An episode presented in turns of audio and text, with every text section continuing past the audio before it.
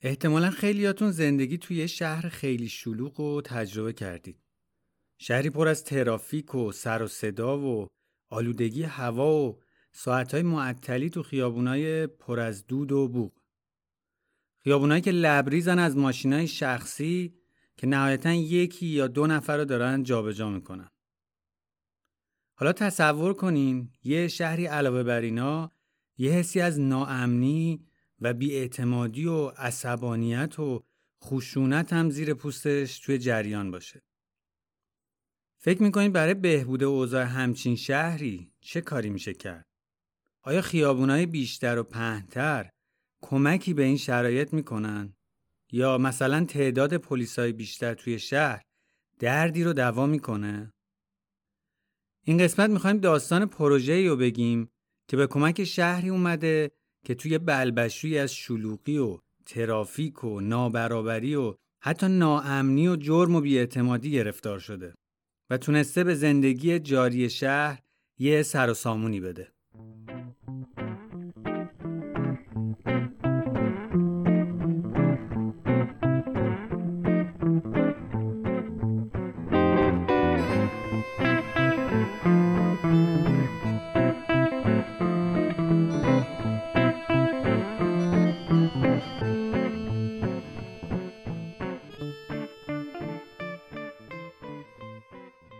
سلام.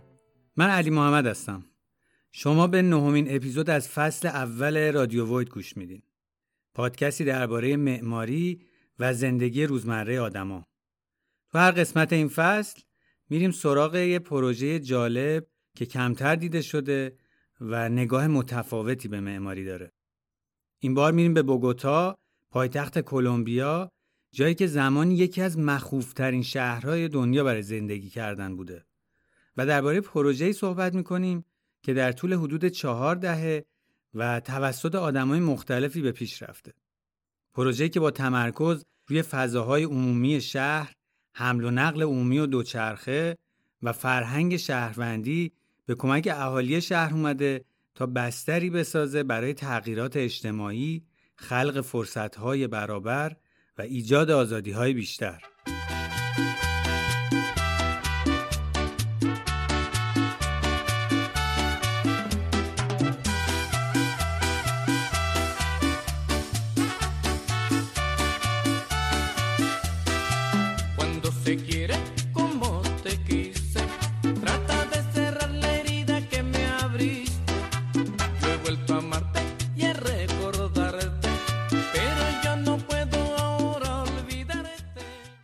شروع داستان برمیگرده به سال 1974 وقتی یه گروه جوون سه نفره که اتفاقا یکی از اونا استاد معماری هم بوده و یکی از صاحبای یکی از مغازه های معروف دوچرخه تو بوگوتا هم بوده با همدیگه می‌خواستن توی واکنش به رشد و توسعه سریع شهر یه کاری انجام بدن. تو این دوره 70 درصد جمعیت کلمبیا توی شهرها زندگی می‌کردن. و خب بخش زیادی از جمعیت همین شهرها تازه مهاجرانی بودن که تو قسمت های حاشیه‌ای شهر ساکن شده بودن. اونم به این دلیل که زمین ها تو حاشیه شهر خب ارزونتر بودن. این گروه جوون با توجه به ارتباط های خانوادگی و روابط سیاسی که داشتن تونستن از مسئولین ترافیکی شهر یه مجوزی بگیرن و خب با بستن تعدادی از خیابونای مرکزی شهر توی روز یکشنبه 15 دسامبر یه رویداد به اسم پدالزنی بزرگ را بندازن که توی این رویداد حدود 5000 نفر از مردم شهر برای دوچرخه سواری شرکت کرد. تو اون زمان دوچرخه سواری بین مردم بوگوتا خیلی محبوب بوده و خب خیلی شناخته شده بوده. علتش این بوده که ورزشکارای کلمبیایی کلی مدال های جهانی توی مسابقات دوچرخه سواری به دست آورده بودن. اما کار مهمی که این رویداد تو اون سال انجام داد این بود که توی نگاه و ذهنیت مردم و همینطور تو نگاه و ذهنیت سیاستمدارا یه تغییر اساسی ایجاد کرد. این رویداد نگاه به دوچرخه سواری رو از یه فعالیتی که صرفاً ورزشی، رقابتی یا تفریحی بود به سمت یه راه مناسب برای حرکت کردن توی فضای شهری چرخوند. در نتیجه دوچرخه تبدیل شد به یه ابزار سیاسی برای اینکه چجوری باید از فضاهای شهری استفاده کرد و این فضاها چطوری می‌تونن یه جور دیگه دوباره سازماندهی بشن این حرکت این گروه جوون تحت تاثیر نگاه انتقادی بود که اونا تو دوره تحصیلاتشون نسبت به شهرسازی آمریکایی و شهرکهای اقماری و توسعه و حومه ها پیدا کرده بودن. در واقع نسبت به شهرسازی مدرنیستی که معمارایی مثل لوکوربوزیه پیشگامای اون بودن. اتفاقا تحصیلاتشون هم توی آمریکا طی کرده بودن. یه بورسیه گرفته بودن، اونجا رفته بودن و خب اون زمانی که اونا داشتن تحصیلات می‌کردن یه نگاه خیلی انتقادی وجود داشت نسبت به شهرسازی که تو آمریکا انجام شده بود. اونا بعدا متوجه شدن که بوگوتا هم داره همین الگوها رو دنبال می‌کنه که همین تازگی ها توی آمریکا مشکلات و ایراداشون مشخص شده و خب قصدشون این بود که جلوی تکرار این اشتباه ها رو بگیرن Quiero tus labios, un tinto más. Intento manejar el enfoque, dejarlo todo a tope. No es nada personal, todo hace parte del proceso. Vivir de excesos, luego sentirse preso de algo transicional. Nunca se sale ileso, siempre se dice eso. Mm, lo siento, no fue nada intencional. Estilos forjados como en artes marciales. Dedicación y clase, Miyagi, golpes verbales, toques en bares, raps en mil lugares. Estos dones expuestos doman instrumentos. تا 6 7 سال بعد اولین رویداد دوچرخه سواری این برنامه خیلی نظم آنچنانی نداشت و حتی گاهی اوقات اصلا کلا به فراموشی سپرده می‌شد. اما سال 1983 تقریبا ده سال بعد از اون اولین رویداد یه شهردار جدیدی سر کار اومد و تصمیم گرفت که از این برنامه که اسمش رو گذاشته بودن سیکلوویا به معنی راه دوچرخه یا همون سایکل وی حمایت کنه. و به طور جدی دوباره راهش بندازه. اما چرا تصمیم گرفت همچین کاری کنه؟ علتش این بود که از سال 1930 به بعد به طور عجیبی جمعیت شهر بوگوتا افزایش پیدا کرده بود و تو فاصله کوتاهی دو برابر شده بود. جمعیت از روستاها برای پیدا کردن کار و حفظ امنیت خودشون به خاطر مسلط شدن کارتلای قاچاقچی تو مناطق غیر شهری به سمت شهرها حرکت کردن. توی بازه زمانی که حدود یک میلیون نفر به جمعیت شهر بوگوتا اضافه شده بود، دولت تونسته بود فقط 42 هزار واحد مسکونی تأمین کنه. و بخش خصوصی هم که بیشتر چیزایی که تولید می‌کرد برای طبقه بالای اقتصادی جامعه بود. اینجوری شد که جمعیت زیادی تو قسمت های جنوبی و جنوب غربی شهر بوگوتا یعنی تو های شهر جایی که امکانات شهری آنچنانی وجود نداشت به صورت خیلی متراکم ساکن شدن. قسمت هایی که فضاهای کافی برای فعالیت های تفریحی نبود. و مردم خب خیلی فرصت آنچنانی نشن که اوقات فراغتشون رو تو فضا عمومی بگذرونن. شهر جدید که سر کار اومد دید که این شکافی که بین مردم شهر به وجود اومده از لحاظ دسترسی به امکانات مختلف داره خب بین مردم تنش ایجاد می‌کنه یه گروه هم ماشین دارن هم خیابونا رو در اختیار گرفتن هم باشگاه خصوصی رو استفاده می‌کنن هم کلی فضای عمومی تو محله هاشون دارن و خیلی وقتا حتی بعضیشون از پیاده روها به عنوان جای پارک ماشیناشون هم دارن استفاده می‌کنن و اما از اون طرف یه گروهی از مردم هم تقریبا هیچ دسترسی به امکانات ندارن. پس با خودش فکر کرد که احیای این برنامه سیکلوویا می‌تونه با یه هزینه کمی حداقل برای مردمی که امکانات آنچنانی ندارن یه فرصتی ایجاد کنه و اونا بتونن فضاهای عمومی شهر یا لاقل خیابونا بیان و استفاده کنن. همه این ماجراها رو بگذارین کنار تغییر دیدگاه شهرسازای بوگوتا تو همین دهه 80 که نسبت به اون نگاه های مدرنیستی اوایل قرن بیستم اتفاق افتاده بود.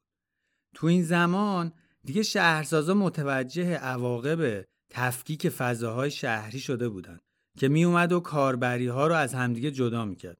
مثلا بخش اداری شهر رو میذاش یه طرف، بخش مسکونی میذاش یه طرف، بخش تفریحات و چیزهای دیگر رو مثلا میذاش جای دیگه و این ستا رو همدیگه جدا می‌کرد. و متوجه شده بودن که این مدل چه مشکلات مثلا ترافیکی ایجاد می‌کنه امکانات رو تو شهر نامتوازن می‌کنه حجم رفت آمده رو زیاد می‌کنه و حتی یه بخشایی از شهر که مثلا شبا دیگه توش رفت آمد نمیشه یا کم میشه مثل بخش اداری توشون ناامنی ایجاد میشه. و خب خیلی از مشکلات دیگه. در نتیجه برنامه ریزا و مشاوره شهری نگاهشون رو عوض کردن و تمرکز کردن روی تنوع و تعدد فعالیت ها توی هر کدوم از مناطق شهری. که بعد اینجوری می‌شد با دوچرخه هم بین این فعالیت ها رفت آمد کرد چون فاصله فعالیت ها از همدیگه کم می‌شد و اونقدری می‌شد که شما این فاصله ها رو می‌تونستین با دوچرخه هم توی روزمره جابجا جا بشین و طی کنین Va subiendo la corriente con chinchorro y atarraya.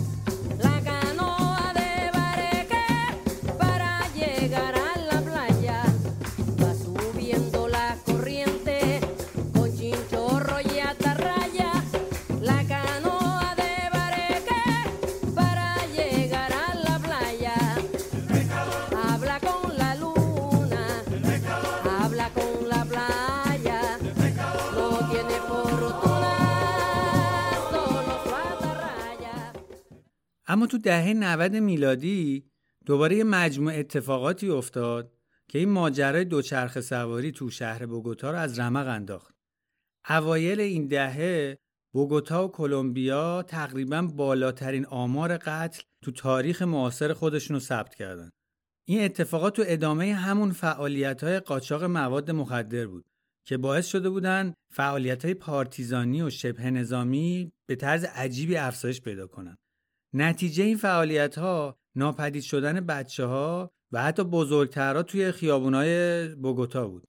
و این خودش باعث می‌شد مردم از رفتن به فضاهای عمومی دلهوره و استراب داشته باشن و نرن اونجاها.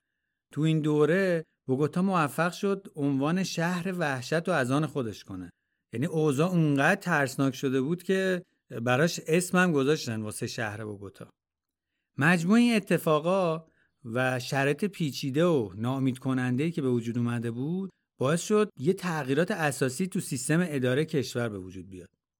قرار شد نحوه اداره کشور از یه قدرت مرکزی تقسیم بشه و به دولت‌های محلی و شهرداری ها برای اداره شهرها اختیارات داده بشه.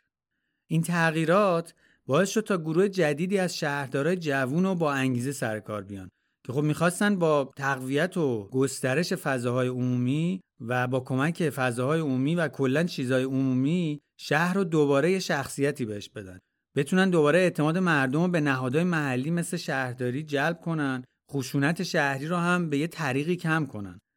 در واقع برای دوتا شهرداری که برای چهار دوره شهردار بوگوتا بودن فضای عمومی فرصتی بود تا شهروندا رو آموزش بدن تا از این راه بتونن شهر رو هم تغییر بدن یعنی از طریق آموزش شهروندا آروم آروم شهر رو هم اوضاعش رو بهتر بکنن سال 1995 آنتاناس موکاس یکی از همین دوتا شهرداری که گفتیم به عنوان اولین شهردار بوگوتا که به هیچ کدوم از دو حزب اصلی تعلق نداشت و مستقل تو انتخابات شرکت کرده بود انتخاب شد. آنتاناس یه فیلسوف، ریاضیدان و استاد دانشگاه بود که دغدغه اصلیش فرهنگ شهروندی بود. روشش برای اینکه خشونت رو بین مردم کم کنه و ترس رو از بین ببره و از اون طرف امید رو تو دلای مردم دوباره زنده کنه این بود که ارزش های مدنی رو بیاد به مردم آموزش بده. هدفش هم این بود که شهروندا خودشون تلاش کنن نظم و رعایت کنن و به حقوق شهروندی هم احترام بذارن و این کار فقط به واسطه قانون یا به زور پلیس انجام نشه.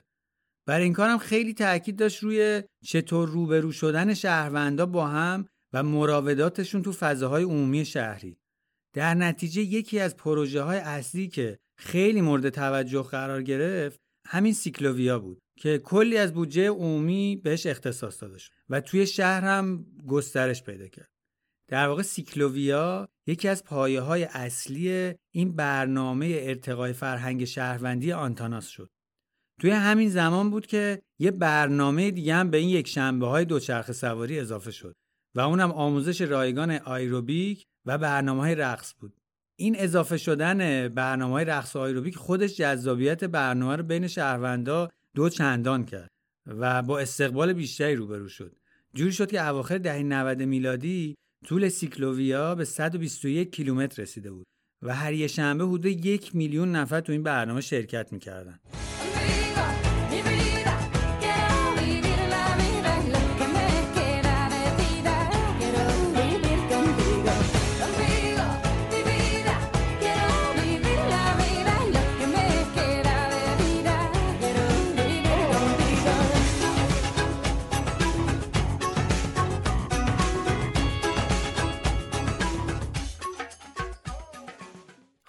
تازه رسیدیم به اون قسمتی از ماجرا که باعث شد ما جذب این داستان بشیم و اونو برای روایت کردن انتخاب کنیم.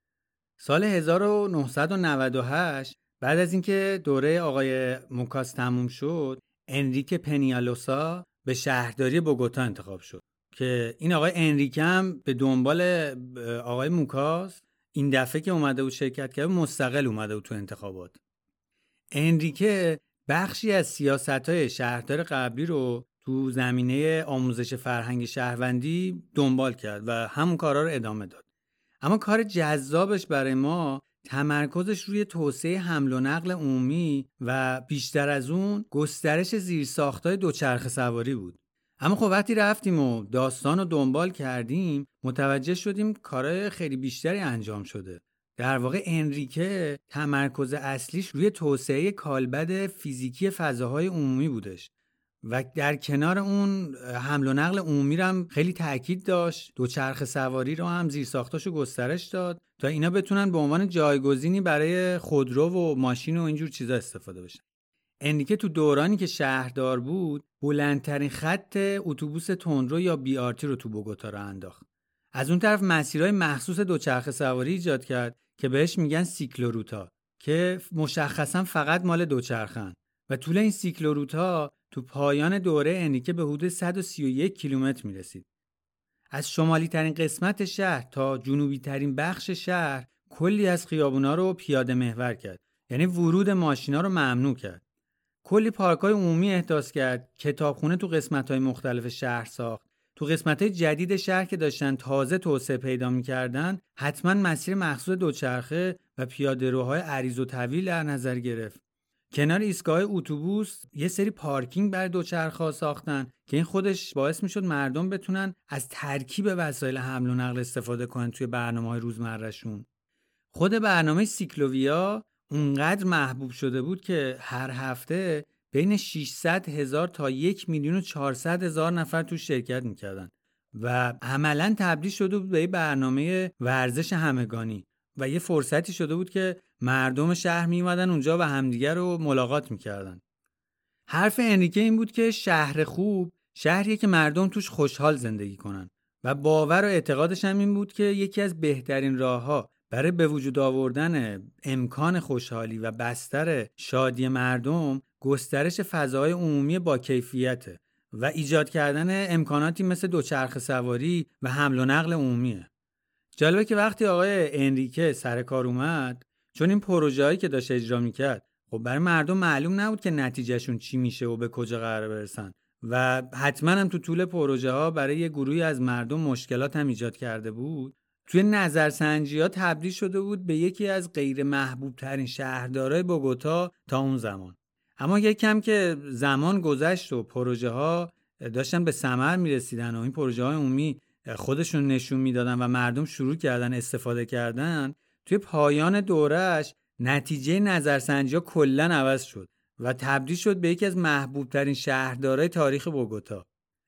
وقتی دوره انریکه تموم شد برای اینکه این پروژه های فضا عمومی بتونه تو بوگوتا ادامه پیدا کنه و نصف نیمه رها نشه انریکه و موکاس یعنی شهردار قبل از انریکه با همدیگه اومدن یه اعتلافی کردن و با هم یه توافقی انجام دادن که طبق این توافق انریکه بیاد از محبوبیتی که به دست آورده استفاده کنه و از موکاس حمایت کنه که موکاس دوباره یه دوره دیگه بتونه شهردار بشه. و وقتی که شهردار شد بیاد و این پروژه ها رو ادامه بده و پروژه همون خودش هم که آموزش شهروندی بود رو جلو ببره. یعنی دوتا پروژه مثل سابق همچنان ادامه پیدا کنن و برن جلو. که خب همین اتفاق هم افتاد و آقای موکاس برای یه دوره دیگه دوباره انتخاب شد.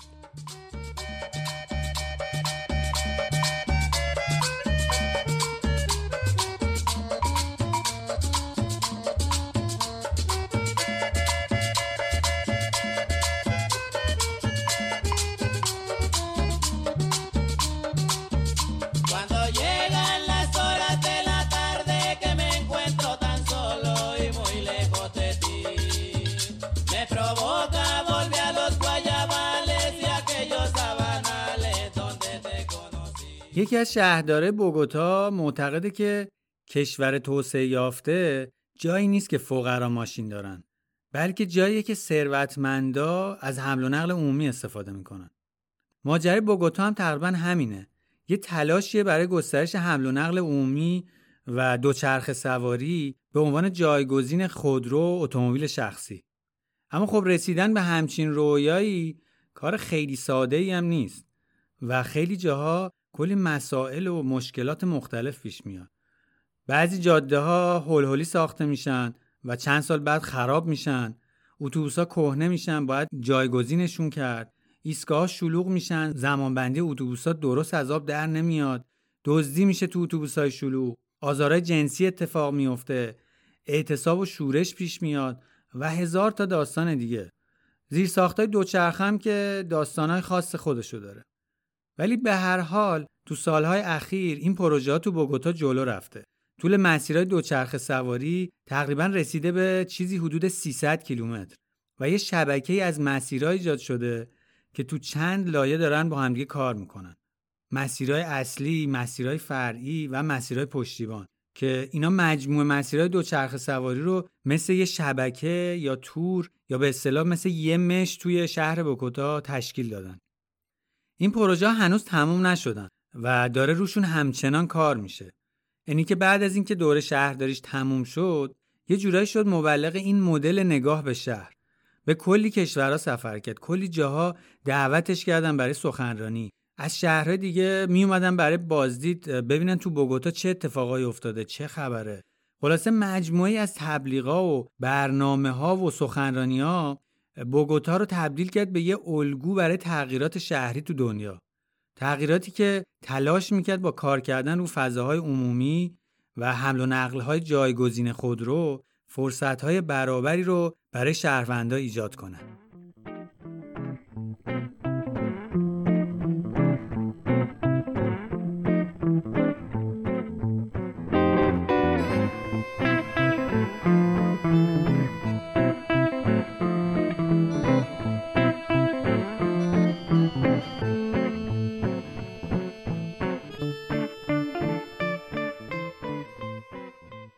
داستان بوگوتا رو شنیدیم. حالا می‌خوایم با زهرا و آذر یکم راجع به این پروژه گپ بزنیم. سلام من زهرا هستم. سلام من آذر هستم.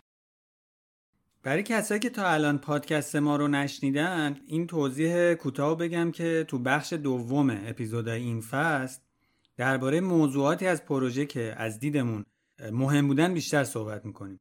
اینم یادآوری کنم که این گفتگو همزمان ولی با دو تا دستگاه متفاوت از تهران و تورنتو ضبط شده و تفاوتی که توی صداها میشنوین به همین دلیله. این نکته هم اضافه کنم که این اپیزود آخرین پروژه این فصل ولی آخرین اپیزود نیستش و یه اپیزود دیگه ما منتشر می‌کنیم. ولی اومدیم توی این اپیزود یه تلاشی کردیم و یه مدل دیگه ای سعی کردیم ارائه کنیم مطالب و توی اپیزودهای قبلی خب روی متن خیلی کار می‌شد و بعد ما اپیزود رو ضبط می‌کردیم. ولی تو این اپیزود سعی کردیم یه مقداری به اصطلاح بداهتر و آزادتر بحثا رو راجبش صحبت کنیم ببینیم چی در میاد. خیلی خوشحال میشیم اگه دربارش با همون صحبت کنیم و به همون بازخورد بدیم که ما بدونیم خب کدوم یکی از این مدل ارائه بهتری بوده. خب بچه ها من فکر می‌کنم می‌تونیم این چیزهایی که خوندیم راجع به بوگوتا رو دسته بندی کنیم توی چهار تا موضوع مهم که راجع بهشون گپ بزنیم. یکی دسترسی و برابری که به نظر من مهمترین بحثیه که راجبش باید صحبت کنیم حتما. بعد سیکلوویا و پروژه های دیگه که همزمان با این روت دوچرخ سواری اجرا شدن توی بوگوتا. و موضوع سوم این که این پروژه ها ماهیتشون چجوریه پروژه های شهری که اجرا میشن و بعد از انجامشون چه اتفاقی میفته. و آخری هم خود مقوله دوچرخه سواری و این به اصطلاح active transportation که حالا شامل دوچرخه سواری و پیاده روی و همه اینا میشه. و فکر می‌کنم دیگه می‌تونه پایان بحثمون باشه. خب زهرا فکر کنم تو می‌خواستی شروع بکنی بحثو. من این موضوع دسترسی و برابری که مطرح کردی رو باهاش شروع می‌کنم. من یه دسته بندی کردم از مطلبایی که توی این مقاله های مربوط به این موضوع خوندیم. حالا این دسته بندی رو میگم بعد هر کدوم می‌تونیم راجع به هر قسمتش که نظر داریم بیشتر صحبت کنیم. این موضوع زیرساختای دوچرخه توی شهر رو میشه توی سه لایه بررسی کرد. یه لایش خب ویژگی های فیزیکی زیر ساختا و اون قسمتایش که خیلی ملموسنه. مثلا اینکه چه تیپ راه های متفاوتی وجود داره. اینکه راه دوچرخه جداست یا ترکیب میشه با راه ماشین رو یا اینکه اصلا راه جدایی وجود نداره و دوچرخه سوار مجبورن از همون مسیر خودرو استفاده کنن. بعد دیگه ویژگی های فیزیکیش هم زیر مجموعه می‌تونه بیاد. مثلا اینکه چقدر کفسازی اون مسیر مناسبه چقدر بالا و پایین داره چقدر نور پردازیش درسته برای اینکه ساعت های مختلف روز استفاده بشه. چقدر این مسیرها و زیرساختی که برای دوچرخه تعریف شده connection های مستقیم بین مبدأ و مقصد برقرار می‌کنن یا مجبوری مثلا دورای اضافه تری بزنی برای اینکه از این زیر ساخته استفاده کنی.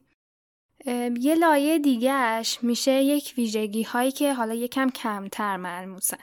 مثل اینکه در طول این دو چرخ سواری چقدر در معرض آلودگی هوا قرار می‌گیری یا در معرض آلودگی صوتی قرار می‌گیری. چقدر خطرات برخورد با خودروها وجود داره توی این مسیره و اینکه آیا این زیرساختها در کل شهر به صورت متوازن طراحی شدن و بنا شدن یا نه؟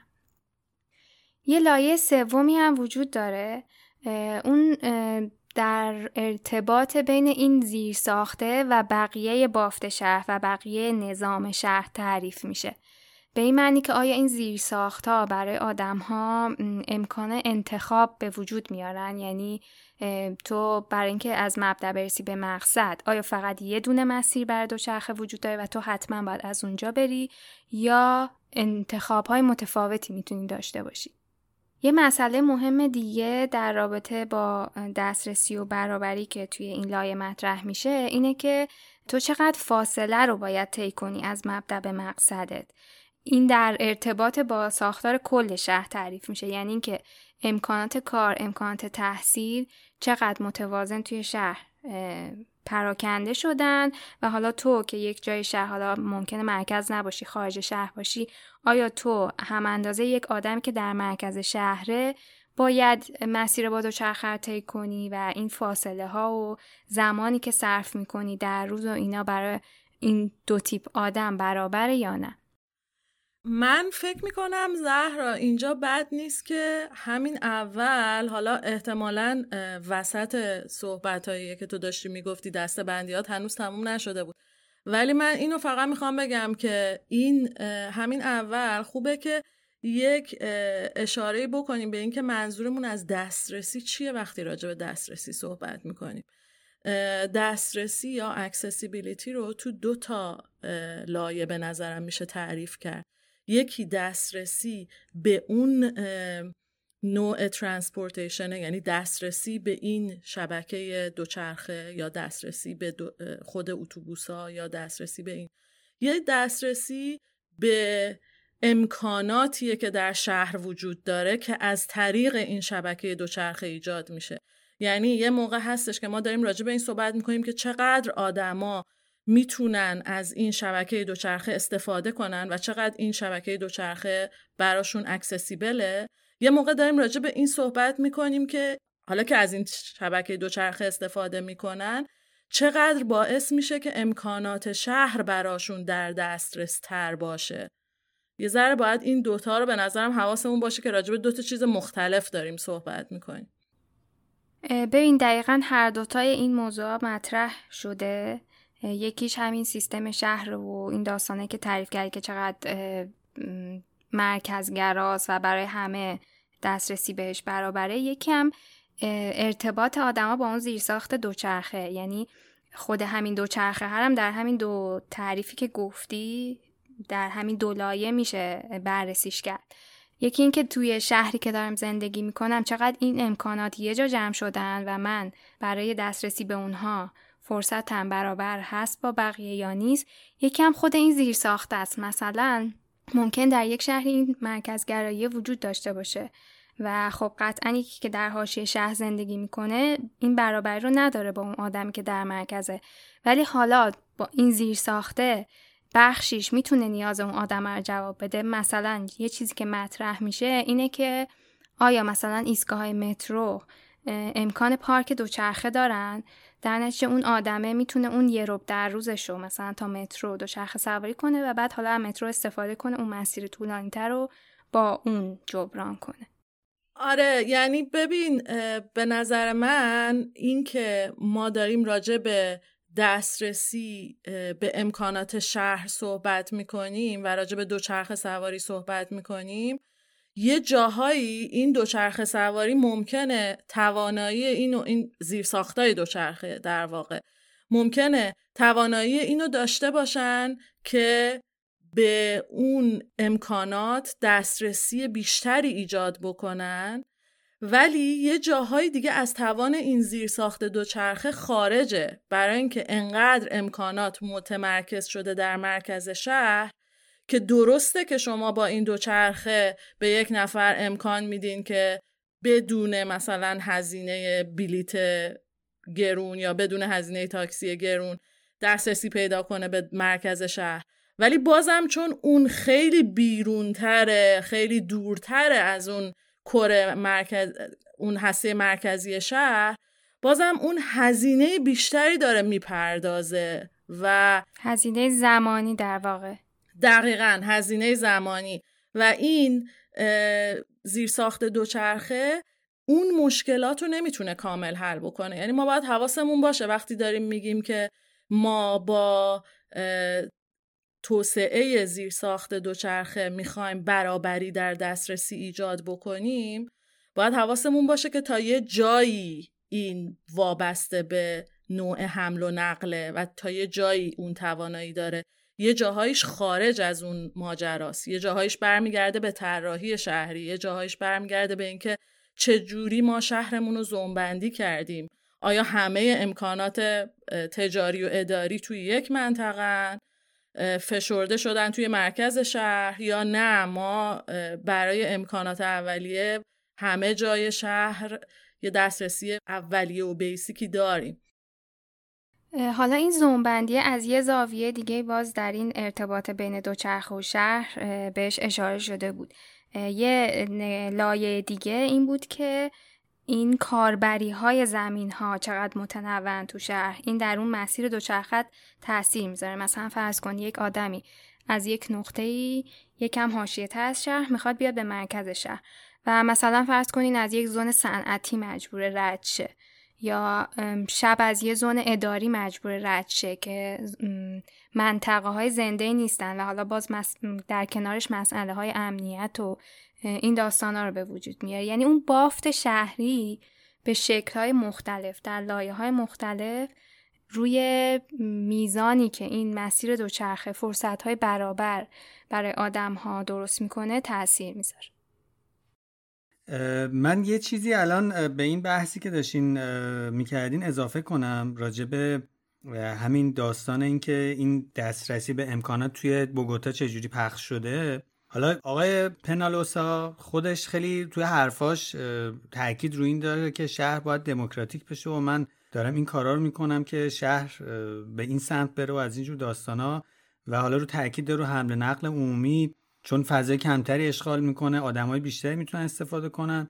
و اینکه مثلا دوچرخه چه ویژگیهایی داره خطرش کمتره نمی‌دونم برای همه قابل دسترس آلودگیش کمتره. یعنی راجع این چیزا بحث می‌کنه. اما چیزی که بالا توی مطالعاتی که انجام دادن به دست اومده اینه که این بحث دسترسی هنوز خیلی برابر توضیح نشده تو شهر بوگوتا یعنی توی منطقه های حاشیه‌ای همین صحبتی که شما می‌کردیم دسترسی به زیر ساختای دوچرخه یه چیزی بین یه دوم تا یه سومه. حالا منطقه های مرکزی تر شهر بوگوتاست که قسمت های تر شهر بوگوتان و همطوری هم که گفتین امکانات تحصیلی اداری تجاری توی اونجا متمرکز شده. یعنی در واقع الان در حال حاضر اونجایی که باید این امکانات بیشتر باشه برای اینکه مثلا فرصت های برابر بیشتری ایجاد کنه برای جابجایی تو شهر الان اون زیرساختها اونجا کمتره. حالا آمار ولی نشون میده که بیشترین استفاده رو توی شهر بوگوتا از دوچرخه دارن طبقه متوسط انجام میدن و بعدش طبقه ضعیفتر اقتصادی. و حالا اونم یه دلیل داره واسه طبقه ضعیفتر. اینکه حالا طبقه متوسط چرا دارن بیشتر استفاده می‌کنن؟ چند تا در واقع انگیزه داره براشون. یکی اینکه خب توی به اون مرکز شهر نزدیکترن. و خب استفاده دوچرخه براشون امکان پذیرتره. شیب کمتری اونجاها داره خیابونا. بعد خب در مقایسه با مثلا ماشین یا حمل و نقل عمومی براشون صرفه اقتصادی بیشتری داره. با هزینه کمتری می‌تونن تو شهر جابجا بشن و حتی صرفه زمانی بیشتری داره. یعنی مسیری که مثلا با ماشین اگه بخوان برن ممکن دو ساعت طول بکشه با دوچرخه نصف اون زمانو باید صرف کنن تا برسن به مقصد. و حالا ممکن مثلا دلایل محیط زیستی و نمی‌دونم فعالیت بدنی و ورزشی و سلامتی و اینجور چیزا هم داشته باشه. حالا طبقه پایین چرا درصدش کمتر استفادهش دقیقا برمیگرده به همین داستانهایی که شما گفتین. یکی اینکه اینا چون تو حاشیه ترن و حاشیه شهر بوگوتا میره به شیب می‌رسه به دامن کوه می‌رسه اونجا استفاده دوچرخه یه ذره فاصله تا اون امکانات مرکزی بیشتره وزیر ساختا هم هنوز به اونجا اونجوری که باید شاید نرسیده. یعنی حتی همین حرفا که شما گفتین با دوچرخه مثلا هنوز خیلی راحت نمی‌تونه نمی‌تونن برسن به ایستگاه اتوبوس یا اگه ایستگاه اتوبوس نزدیک هستش مثلا پارکینگ های دوچرخه هنوز اونقدر نیست که بتونن برن مثلا دوچرخه رو بزنن بعد با اتوبوس برن. البته که آقای پنالوسا توی حالا دقیقا یادم نیست دوره اولی که شهردار بوده دوره دوم یه خط مستقیمی از قسمت حاشیه شهر کشید تا اون قسمت عیون نشین شهر که هم یک داست... یه وجه نمادین داشت که ما این قسمت ها رو چجوری با دوچرخه به همدیگه وصل کردیم و برای همه امکانات برابر ایجاد کردیم. زمانی که حتی مثلا تو اون قسمت حاشیه میومدی هنوز جاده برای ماشین و اینا هنوز درست نشده بود ولی مسیر رفت آمد دوچرخه و پیاده و همه اینا رو درست کرده بود. ولی حالا اینا آروم آروم باید ببین امکانات رو چجوری تو سال آینده می‌تونن توضیح کنن که اونا هم بتونن استفاده کنن. ولی یه داستان دیگه ای هم هست یعنی همش هم نمیشه. همه این مثلا داستان و گذاشت روی مدیریت شهری. این قسمت هایی که حالا لحاظ اقتصادی تو مناطق حاشیه‌ای تر هستن یه مناطقیه که توشون تراکم خیلی بالاست. یعنی مثلا آدما توی زمین های خیلی کوچیک اومدن ساختمون های چند طبقه ساختن کوچه های باریک خیابون های باریک و امکان در واقع کارهای عمومی و ایجاد فضاهای عمومی مثل حالا پارکا یا زیرساختهای دوچرخه و هر چیز دیگه که می‌خواد در واقع کارکرد عمومی داشته باشه خیلی سختتر میشه. از مثلا مناطق مرکزی شهر که ساختمونا تراکمشون کم فاصله ساختمونا از همدیگه زیاده کلی فضای آزاد بین این ساختمونا هست خیابونا پهنن. در این جلو رفتن کار از این زاویه یکم سخت می‌کنه. ببین این چیزی که میگی علی خیلی جالبه دیگه. این یعنی این که ما فقط مثلا اون دسترسی فضایی نیست. یعنی فقط مسئله این نیست که از نقطه ای که خونه شماست تا اولین ایستگاه اتوبوس چقدر راهه. خیلی عوامل دیگه ای تاثیر می‌ذاره روی اینکه اون زیر ساخت حمل و نقل عمومی یا زیر ساخت دوچرخه استفاده بشه. مثلا همین TransMilenio که همون بی آرتی مشابه بی آرتی تهرانه که توی بوگوتا وجود داره توی مقاله خیلی جالب توضیح می‌داد که با اینکه دسترسی به TransMilenio توی مناطق کم درآمد خیلی بیش بهتره یعنی فاصله خونه تو تا ایستگاه اتوبوس کمتره تو راحت تر به ترانس میلینیو دسترسی پیدا می‌کنی ولی استفادهش کمتره. و وقتی که تحقیق کردن راجع به این موضوع متوجه شدن که یکی از عواملی که باعث میشه استفاده کمتر بشه قیمت بلیتشه. یعنی برای اون قشر کم درآمد اون قیمت بلیت مهمتره تا اینکه حالا مثلا سریعتر برسن یا زمان کمتر یعنی این این وزنه های مختلف مثل شرایط هزینه مالی یا فرهنگ عمومی یا خیلی آیتمای دیگه همه دست به دست هم میدن تا تعیین بکنه که یک سیستم حمل و نقل یا زیر ساخت حمل و نقل چقدر ازش استفاده میشه و چقدر موفق در ایجاد اون برابریه. یعنی چقدر موفق در اینکه همه به یک میزان و با یک کیفیت بتونن ازش استفاده کنن. حالا من می‌خوام اینجا یه پرانتزی باز بکنم راجع به تعریف این برابری که هی ازش صحبت می‌کنیم. هم یه صحبتی بکنیم تا بیشتر از این وارد بحث نشدیم. چون برای خود من خیلی جالب بود. من این مقاله رو که میخوندم برای اولین بار متوجه شدم که من خودم معنی این دوتا کلمه اکویتی و ایکوالیتی رو درست متوجه نشده بودم و اینا رو خیلی به جای هم استفاده می‌کردم. و بعد متوجه شدم که این اینا به دو تا مفهوم متفاوت در مورد برابری اشاره می‌کنن. وقتی راجع به اکویتی صحبت می‌کنیم منظورمون اینه که همه به یه حد اقل امکاناتی دسترسی داشته باشن. بر اساس نیازاشون. یعنی مثلا همه کار داشته باشن همه غذا داشته باشن همه مسکن داشته باشن. ولی دیگه خیلی راجع به کیفیتش و چجوریش و اینا بحث نمی کنیم. یه مینیمومی رو همه باید داشته باشن بر اساس نیازاشون. ولی وقتی راجع به ایکوالیتی صحبت می‌کنیم یه مفهوم یه ذره رادیکال تریه میگه چقدر همه به یک کیفیت از امکانات دسترسی دارن. دیگه بحث نیازها نیست. یعنی میگه که چقدر توی یک شهر همه به کیفیت یکسانی از هاوزینگ دسترسی دارن. اگر بحث حمل و نقله اون کیفیتی از حمل و نقل که من دارم و باهاش هر روز میرم سر کار و میام با اون کیفیتی که تو تجربه می‌کنی چقدر اینا یکسانن و نزدیک به همن؟ این مقاله ها و چیزایی که ما می‌خونیم معمولا راجع به حمل و نقل و اینکه چجوری دسترسی رو برای همه فراهم کنیم اکثرا دغدغشون همون اکویتیه یعنی برابری حداقلی برای بر حسب نیازها.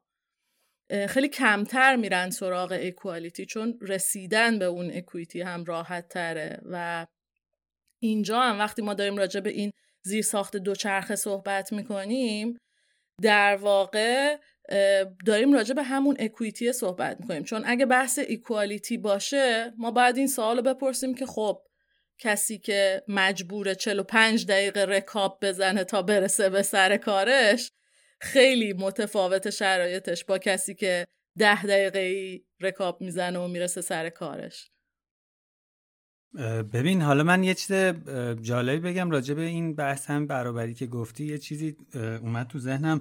تو این چیزا که میخوندیم یه آماری بود می‌گفت توی شهر بوگوتا فقط 20 درصد از مردمن که دارن از خودروی شخصی استفاده می‌کنن.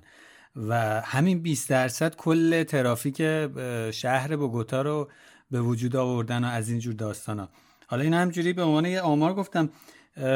یه چیز دیگه ای هم که توی همین چیزایی که میخوندیم اشاره کرده بود نوشته بودن گفته بودن که این زیر ساختا که آروم آروم داره گسترش پیدا می‌کنه به جاهای حاشیه‌ای یه بررسی آماری کردن دیدن که داره استفاده از دوچرخه توی مناطق حاشیه‌ای و توی گروه هایی که از لحاظ اقتصادی ضعیف دارن با یه شیب ملایمی افزایش پیدا می‌کنه و از اون طرف توی مناطق مرکزی انگاری داره یه مقداری کاهش پیدا می‌کنه. یعنی این دوتا دارن دو تو دوتا مسیر مختلف این شیب گسترششون حرکت می‌کنه.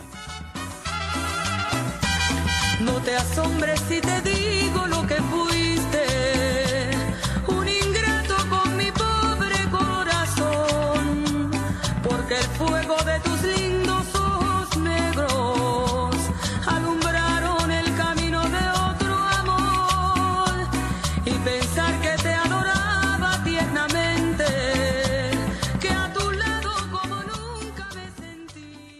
من فکر می‌کنم یکی از نکته هایی که خیلی متفاوت می‌کنه این داستان بوگوتا رو چند جانبه بودن و چند محوری بودن این برنامه هاییه که همزمان با این زیرساخت دوچرخه حالا با فاصله چند سال قبل و چند سال بعد توی بوگوتا اجرا شدن.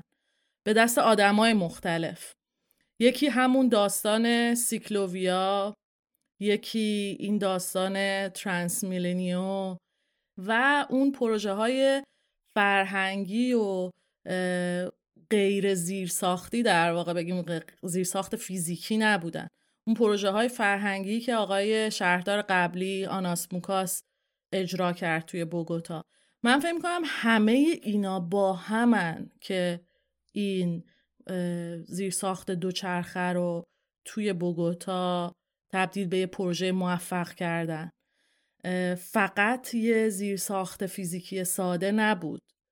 این برنامه ها همشون همزمان هم از لحاظ فرهنگی مردم رو آماده کردن برای استفاده از این زیرساخت. هم هم این که زیرساختای ای در شهر ایجاد کردن که با این زیرساخت دوچرخه کار بکنه. ببین الان حالا تو به در واقع موکاس اشاره کردی. اومدن یه تقسیم بندی کردن راجبه یعنی این موکاس و انریکه رو توی دسته گذاشتن و اسمشون رو گذاشتن شهردارای فضای عمومی.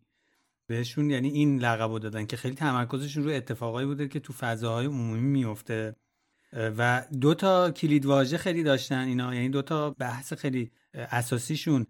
در واقع اجتماع یا اجتماعی به اصطلاح یا سوشال و همگانی یا پابلیک بوده که روی این دوتا خیلی تاکید داشتن همه کارهایی که کردن هم حول این دوتا موضوع میچرخیده.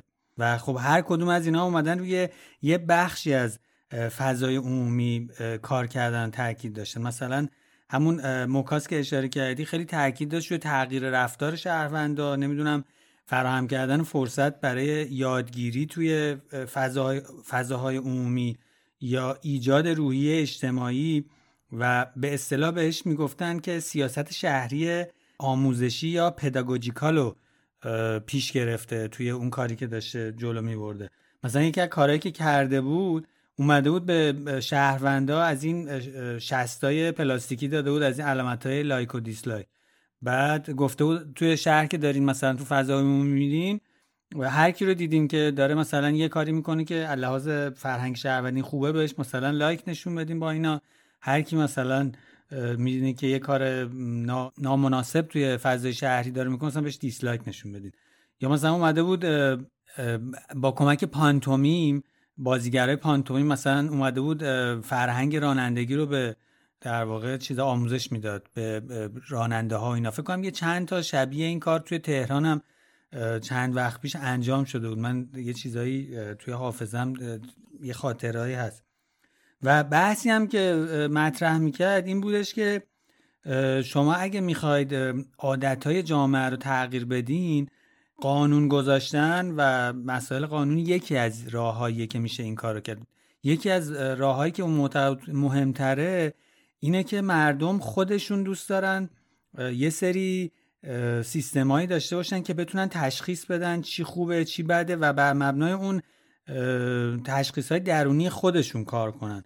و سوالش این بود که حالا ما ما چه جوری می‌تونیم فاصله بین این قانونایی که می‌ذاریم و اون در واقع انتخابای اخلاقی که مردم خودشون ترجیح میدن انجام بدن و بیایم به این فاصله بین این دوتا رو کم کنیم. و حالا همه تلاشش با این روی کردی که داشت این بود که این اینو در واقع تغییر بده. حالا از اون طرف این آقای پنالوسا یا انریکه تاکیدش روی این بود که فضاهای عمومی رو و امکانات عمومی رو بیایم عادلانه توضیحش کنیم. یعنی تمرکزش روی فیزیک فضا بودش روی کالبد فضا بود.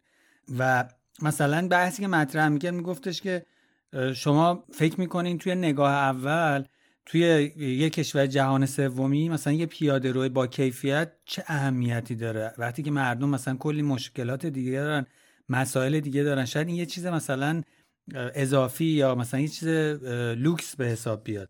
اما میگفتش که اتفاقا شما توی جایی مثل مثلا بوگوتا وقتی نمی‌تونین یعنی هنوز اون امکانات رو ندارین که برای همه مثلا درآمد شخصی بالا تأمین کنی یا برای همه مثلا امکان سفر به پاریس رو مثلا تأمین کنی یا برای همه مثلا خودروی شخصی تأمین کنین بهترین راه هزینه کردن این بودجه های چیز اینه که شما بیاین امکانات عمومی رو به صورت عادلانه توضیح کنین تا مردم بتونن از این مثلا امکانات عمومی به صورت عادلانه استفاده کنن. اون خودش می‌تونه کیفیت زندگی اون آدما رو ببره بالا. چون پیاده روه در واقع خودش می‌تونه یه فضایی باشه که اون قش کم درآمد اوقات فراغتش رو میگذرونه اونجا.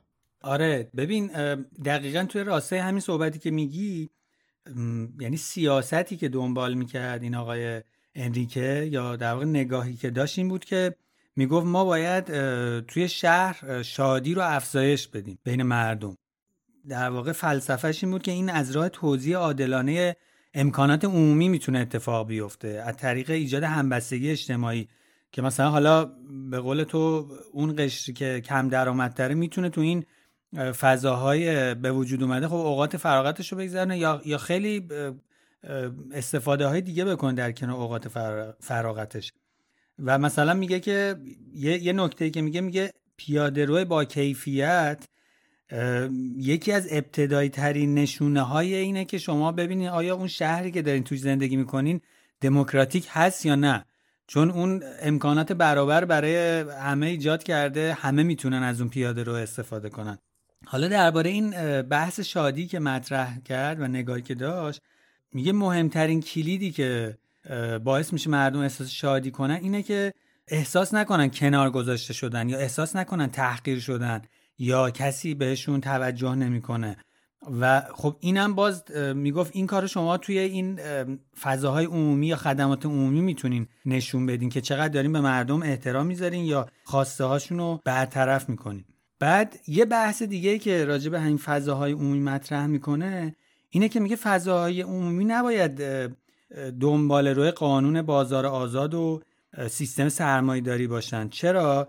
علتش هم اینه که میگه خب شما توی سیستم بازار آزاد میگه آقا هر موقع تقاضا زیاد شد من خب از اونور ارزرم زیاد می‌کنم و این برابری ایجاد میشه. ولی توی زم... بحث زمین مخصوصا توی فضاهای شهری ما محدودیت داریم. زمین اینجوری نیست که شما هی بتونی زیادش کنی. زمین یه منبع محدودیه توی فضای شهری و شما اگه اینو از دست بدی و برد از در واقع اختیار عموم خارج بشه. حالا دیگه شما به این راحتی نمی‌تونی جایگزینش کنی. در نتیجه میگه روی کرد نسبت به فضاهای عمومی نباید روی کرد مثل بازار آزاد یا سیستم سرمایه داری باشه. باید فضای عمومی در اختیار مثلا حالا دولت یا شهرداری باشه و شهرداری رو بتونه به صورت عادلانه برای همه امکان استفادهش رو فراهم کنه. یه چیز دیگه که راجع مثلا بی آرتی میگه میگه بی آرتی این چون 80 نفر رو مثلا همزمان داره جابجا می‌کنه باید بتونه 80 برابر یه ماشین مثلا تک سرنشین فضا اشغال کنه از فضای خیابونا و زمان رو بتونه 80 برابر اون مثلا به نفع اون آدما که دارن ازش استفاده می‌کنن جلو بندازه. سریعتر بکنه. سریعتر بکنه دقیقا. یه چیز دیگه هم من بگم دیگه بحث این صحبت ها انریکر اینجا تمامش کنم. میگه که اگه ما داریم اینجوری نگاه می‌کنیم که شهری که خوب طراحی شده باشه شهری که خوب داره کار می‌کنه باید باعث ایجاد شادی و افزایش شادی بین آدما بشه و بین شهروندا بشه. و حالا ما باید چیکار کنیم که این اتفاق بیفته؟ میگه این سوال دیگه سوالی نیست که یه سوال فنی یا تکنیکی یا مهندسی باشه یا حتی سوالی باشه که طراحا مثلا به تنهایی بتونن جواب بدن. این دیگه یه سوال فلسفیه. یعنی ما باید بیایم ببینیم که چه چیزایی باعث شادی آدما میشه تو توی زندگی توی شهر. و بعد بریم حالا سعی کنیم اونا رو تأمین کنیم. و این خیلی فراتر از در واقع یه اینه که شما حالا لحاظ ساخت و سازی چه کارهایی می‌تونی بکنی. شما باید بری سراغ این که ایدئال ها چیه؟ امکان های بالقوه چیه؟ اون چیزای در واقع آرمان گرایانه یا آرمان شهری شما چیه که اینا می‌تونه مردم رو شاد کنه و بعد حالا بیام اینا رو یواش یواش تبدیل کنیم به یه چیزای فنی و تکنیکی و حالا طراحی. جالبیش اینه که این آقای مکاسم فیلسوفم بوده دیگه. یعنی شاید یه علتی که این کارای به این جالبی انجام داده تو زمینه فرهنگی تو بوگوتا همین پیش زمینه فلسفیشه. کلا که خیلی آدم جالبی بوده. من خیلی هرچی بیشتر راجبش خوندم خیلی بیشتر هیجان زده شدم. ولی یه نکته که می‌خواستم بگم راجع به این همین حرفایی که تو زدی علی دقیقا ترکیب این روی کرده کالبدی و این روی کرده فرهنگی با هم بوده که به نظر من این تجربه رو یا تجربه موفقی کرده. ولی اتفاقی که میفته اینه که متاسفانه وقتی یه همچین پروژه‌ای مثل زیرساخت دوچرخه بوگوتا تبدیل به به اصطلاح best practice میشه یعنی تبدیل به یه مدلی میشه که همه میگن خب این یه مدل موفقی بوده یهو از این حواشی انگاری خالی میشه و انگار ما دوست داریم که بگیم که خب یه زیر ساخت دوچرخه یه جا ساخته شد توی شهری در عرض دو سه سال و خیلی موفق شد و همه مشکلات شهر رو حل کرد. توی یکی از این مقالاتی که میخوندیم حتی یه ذره تو این زمینه نقد می‌کنه سخنرانی های آقای پنلوسا رو. میگه که خیلی اینکه رفت دور دنیا شروع کرد تبلیغ کردن راجع به این پروژه خیلی کمک کرد به اینکه این ذهنیت راجع به این پروژه اینجوری شکل بگیره. با اینکه خودش خیلی روی کرده همه جانبه نگری داشت. ولی در نهایت اتفاقی که افتاد چی شد؟ خیلی از شهردارایی دوروبر دنیا که دنبال یه پروژه میگشتن که مثلا بگن ما داریم یه کار مفید و مثبتی برای شهرمون انجام میدیم. اومدن گفتن اه این مثال بوگوتا خیلی مثال خوبی بوده این پروژه خیلی جواب داده ما هم همین کارو می‌کنیم. حالا ما هم همین کارو می‌کنیم. ما نمیایم اون پروژه های فرهنگی که سالها قبل هی انجام شده رو دوباره انجام بدیم یا همه اون پکیج رو با هم یعنی همه اون مجموعه پروژه ها رو با هم ببینیم. ما میایم فقط همون زیرساخت دوچرخه رو برمیداریم تو دو سه سال می‌سازیم بعد میگیم ایول ما همه مشکلات شهر رو حل کردیم. و این خودش دوباره یه مشکلی ایجاد می‌کنه که اون زیر ساختا ساخته شده ولی استفاده نمیشه. ببین راجب این اتفاقا این یعنی خیلی مسئله مهمیه که میگی. هر کدوم از این پروژه هایی که انجام میشه درسته که مثلا ما ممکنه بریم نگاه کنیم بریم یک جای دیگه دنیا چه پروژه موفقی شده بریم ازش الگو برداری کنیم.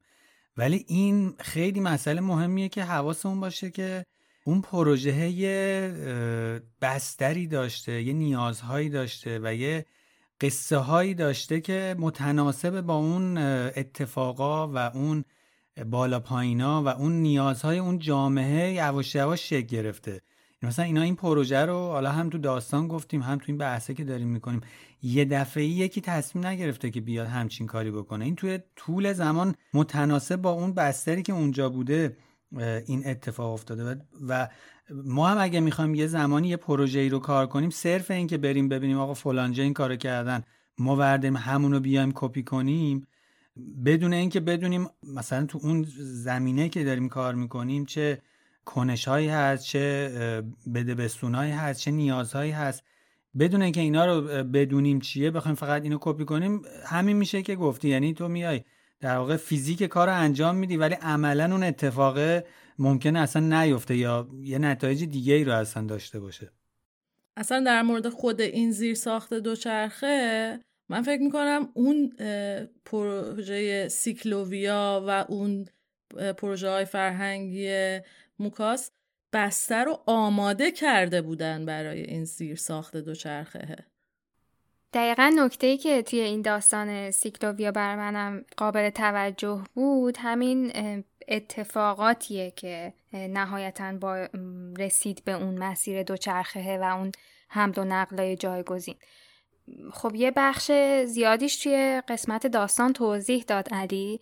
این پروژه مجموعه پروژه های ریزی بوده که خیلی خودجوش توسط گروه های مختلف انجام شده. از اون معماری که اول کلا پیشنهاد این برنامه های هفتگی دوچرخه سواری رو داد بعد اون گروهی که مجله چاپ کردن بعد گروهی که توی شهرداری و جاهای دولتی مسئولیت هایی داشتن و رفتن دنبال اینکه چجوری در واقع با یه روی کرد از بالا به پایین اونها بتونن قانون ها رو تغییر بدن یا موانع رو بردارن برای اینکه این ایده ها عملی بشن.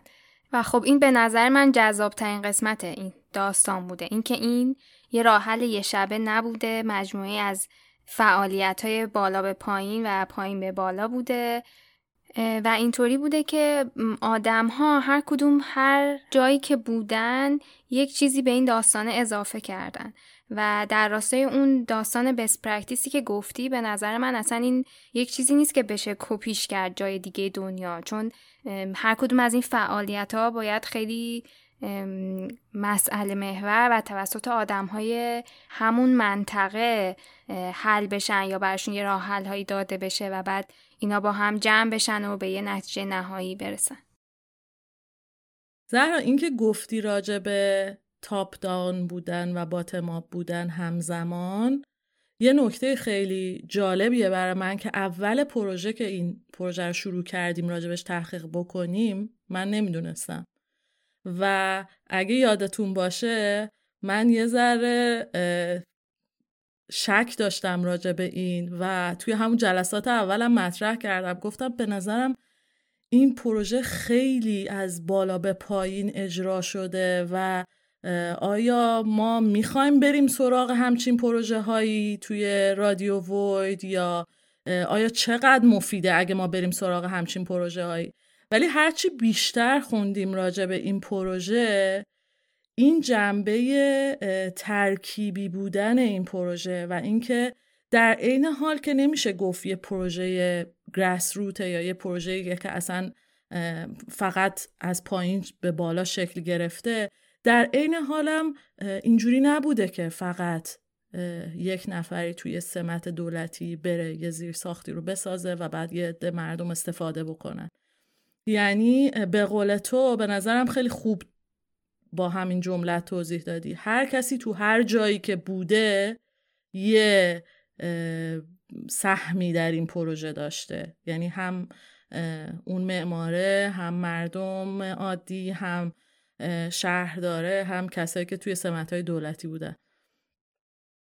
ببین دقیقا داستانش همینه که خیلی مرز تاپدان و باتماپش مشخص نیست. درسته که بیشتر متمایله به سمت تاپدان ولی وقتی مثلا میگیم تاپدان آره یه بخشیش مسئولای توی شهرداری یا دولت بودن ولی یه بخشیش هم آدمهایی بودن که روابطی رو داشتن. یعنی مثلا همون گروه معماری که فکر کنم داستان رو شروع کردن اونا آدمهایی بودن که خودشون مستقیما مسئولیتی نداشتن ولی روابطی رو داشتن که از طریق اونا تونستن تاپ دان دنبال کنن. یه تفاوتی هم که گفتی با بقیه پروژه هایی که ما تو رادیو وید معرفی کردیم داره اینه که خب حالا این بحث رو چون با هم کردیم الان اینجا میگم که بقیه هم بشنون. آره خب از این زاویه خیلی متفاوته با پروژه های با اپیزودهای دیگه. خب اون, اون یکی ها ما بیشتر مخاطبمون شاید شهروندا یا معمارا بود ولی شاید این از این زاویه بدم نباشه که مخاطب کسایی باشن که یک زمانی میرن یک مسئولیت هایی رو می‌گیرن و خب می‌تونن این نگاه رو داشته باشن. یعنی می‌تونن یک نقطه اتصال دهنده این نیروهای پراکنده توی شهر باشن که اون بتونه تبدیل بشه به یه اتفاقی. حالا قبل از اینکه بچه ها بحث و این قسمت رو تموم کنیم راجع به ارتباط این پروژه های مختلف با هم من می‌خواستم به اینم اشاره بکنم که خود این دوچرخه سواری خیلی جنبه های مختلفی داره. یعنی دوچرخه سواری توی حالت های مختلفی می‌تونه انجام بشه. یه حالتش حالتیه که تو می‌خوای بری سر کار هر روز با دوچرخه میری. یه حالتش حالتیه که تو به عنوان تفریح مثلا آخر هفته ها با خانواده یا با دوستان میری دوچرخه سواری. مثل همین تفاوت سیکلوویا و سیکلوروتا تو همین داستان. دقیقا که یکی از اینا داره اون جنبه تفریحی رو روش کار می‌کنه. یکی از اینا داره اون جنبه دسترسی یه روزانه به محل کار رو مثلا روش کار می‌کنه. و این دوتا خیلی مکمل هم دیگن یعنی توی یه سری از این مقاله که ما میخوندیم خیلی جالب اشاره کرده بود به اینکه چجوری اینا همدیگر رو کامل می‌کنن و چجوری همدیگر رو تقویت می‌کنن. یعنی کسایی که توی برنامه سیکلوویا شرکت می‌کنن آخر هفته دوچرخه سواری می‌کنن شانس بیشتری هست که سراغ دوچرخه برای دسترسی به محل کارم برن. و برعکس یعنی اینا خیلی با هم گره خوردن. من حالا یه چیزی اضافه بکنم اینجا. من خودم اول که پروژه رو شروع کردیم راجبش خوندن من تو ذهنم این بود که خب مهمترین بخش برای خود شخص من این بود که آدما چجوری دارن از دوچرخه استفاده می‌کنن برای رفت آمد تو شهر. یعنی همون نوع اول یعنی رفتن به محل کار یا برای اتفاقای روزمره. بعد همینجوری که خوندیم تو این مقاله ها همین به این نکته ای که گفتی باش برخوردم که چقدر اون یکی ماجرای یک شنبه هایی که میبندن مثلا خیابونا رو همه مردم میان بیرون دوچرخ سواری می‌کنن اونم چقدر چیز مهمیه و اون مثلا چقدر باعث شده که بین مردم ارتباطات بیشتری به وجود بیاد مردم بیشتر با همدیگه در واقع تعامل بکنن.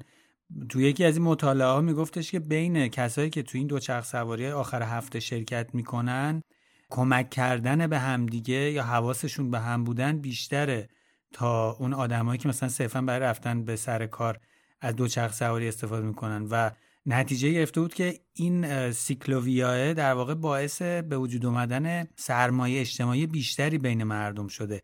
باعث به وجود اومدن اعتماد بیشتری شده. اون نگرانی هایی که داشتن اون توی شروع پروژه ها برای اینکه شهر خیلی شهر در واقع وحشتناکی شده بود. مردم نمی, نمی اومدن تو فضاهای عمومی و این داستانا. این سیکلوویاه به, به اون قسمت خیلی کمک کرده که بین شهروندها اعتماد به وجود بیاد همدلی به وجود بیاد و این داستان ها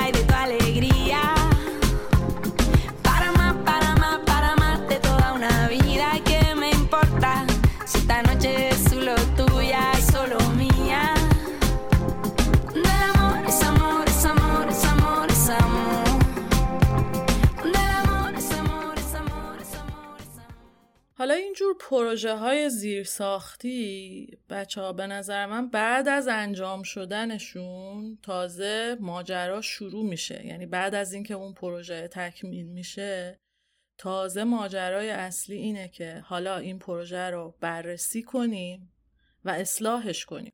چون در 90 درصد موارد اون هدفی که هدف اولیه‌ای که براش این پروژه ساخته شده بوده در همون روزای اولیه ساخت پروژه محقق نمیشه. باید مطالعه کنیم بررسی کنیم ببینیم خب حالا این زیر ساختی که ما ساختیم کجاهاش داره خوب جواب میده کجاهاش داره خوب جواب نمیده چه جوری مردم ازش استفاده می‌کنن چه کارایی میشه کرد برای اینکه استفاده ازش بیشتر بشه و همه این تحقیقات کمک می‌کنه به اصلاح کردن اون پروژه و به نتیجه رسیدن اون پروژه. یه مشکلی که من فکر می‌کنم خیلی اوقات با این پروژه های زیر ساختی هست اینه که این مرحله رها میشه. هیچ کسی متولی این نیست که بره مطالعه بکنه بعد از اینکه این پروژه ساخته شد ببینه که خب حالا این چیزی که ساخته شده چه جوری داره کار می‌کنه اشکالاتش کجاست و با چه چیزایی میشه بهترش کرد. یه دلیلش هم همینه که خب خیلی اوقات این پروژه ها توی دوران مثلا یه شهرداری ساخته میشن بعد بافت سیاسی اون شهرداری مثلا عوض میشه مدیرا عوض میشن و دیگه کسی پیگیر این نیست که خب حالا کارهایی که شهردار قبلی انجام داده کجاهاش داره خوب جواب میده کجاهاش داره بد جواب میده چجوری می‌تونیم اونو بهتر کنیم؟ همه به پروژه های جدید و کارهای دیگه ای فکر می‌کنن. توی این پروژه زیر ساختای دوچرخه بوگوتا یکی از اتفاقای خوبی که داره میفته اینه که حالا یا به واسطه همون best practice شدنش یا به واسطه توجهی که توی جامعه جهانی جلب کرده خیلی مطالعات دانشگاهی زیادی داره انجام میشه در مورد اینکه این الان چه جوری داره کار می‌کنه و چه اشکالاتی داره. حالا من نمی‌دونم واقعا توی شهرداری حال حاضر بوگوتا چقدر تمایل هست به اینکه نتایج این تحقیقات استفاده بشه ولی حداقل اون تحقیقات داره به نظر میاد که داره انجام میشه. حداقل سه چهار تا مقاله ما خوندیم که راجع چه راجع به ترانسمیلینیو چه راجع به زیر ساختای دوچرخه بررسی کرده بود که کیا دارن اینو استفاده می‌کنن چه جوری استفاده می‌کنن کیا دارن استفاده نمی‌کنن و چرا.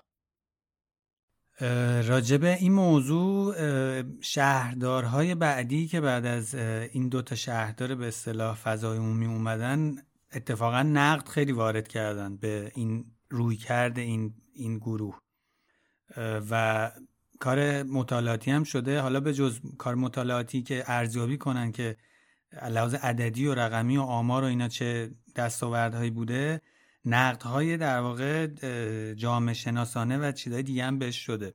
یکی از مهمترین سوالایی که حالا ما برخوردیم بهش توی این چیزا این بوده که آیا این کارا نهایتا باعث شده که این فاصله های اجتماعی و فاصله های اقتصادی توی بوگوتا تغییر کنه. آیا حق به شهر به صورت برابری در اختیار همه قرار گرفته؟ آیا دسترسی عادلانه تر شده؟ یا اوضاع نسبت به اون قبل آنچنان تغییری پیدا نکرده؟ مثلا فقط توی سطح یه سری اتفاقای افتاده ولی اون نابرابری ها و اون تبعیض ها و اون به حاشیه رونده شدن های یه سری گروه ها همچنان ادامه داره. فقط مثلا شکلش عوض شده. بحثی که مطرح می‌کنن میگن که یه گروهی یعنی نقدی که وارد می‌کنن میگن که این اتفاقا خیلی نیفتاده. این تغییرات صرفا یک لایه رویی بوده و خیلی بیشتر در راستای تبدیل کردن بوگوتا به یه شهر جهانی بوده که تصویر خوبی ازش بسازن تا بتونن سرمایه های جهانی رو بیارن اینجا. در واقع توریستا رو بکشونن اینجا سرمایه گذارا رو بکشونن اینجا و در راستای مثلا اقتصاد نئولیبرالی بوده که حالا شهر یه قیافه‌ای پیدا کنه یه نرم‌هایی پیدا کنه یه استانداردهایی پیدا کنه که دیگران تشویقشن بیان اینجا سرمایه گذاری کنن. و این کارم میگن از این طریق کردن که خب با اون مثلا کاری که موکاس انجام داد اومد یک سری هنجار سازی هایی رو کرد به عنوان اینکه آقا این فرهنگ شهروندیه.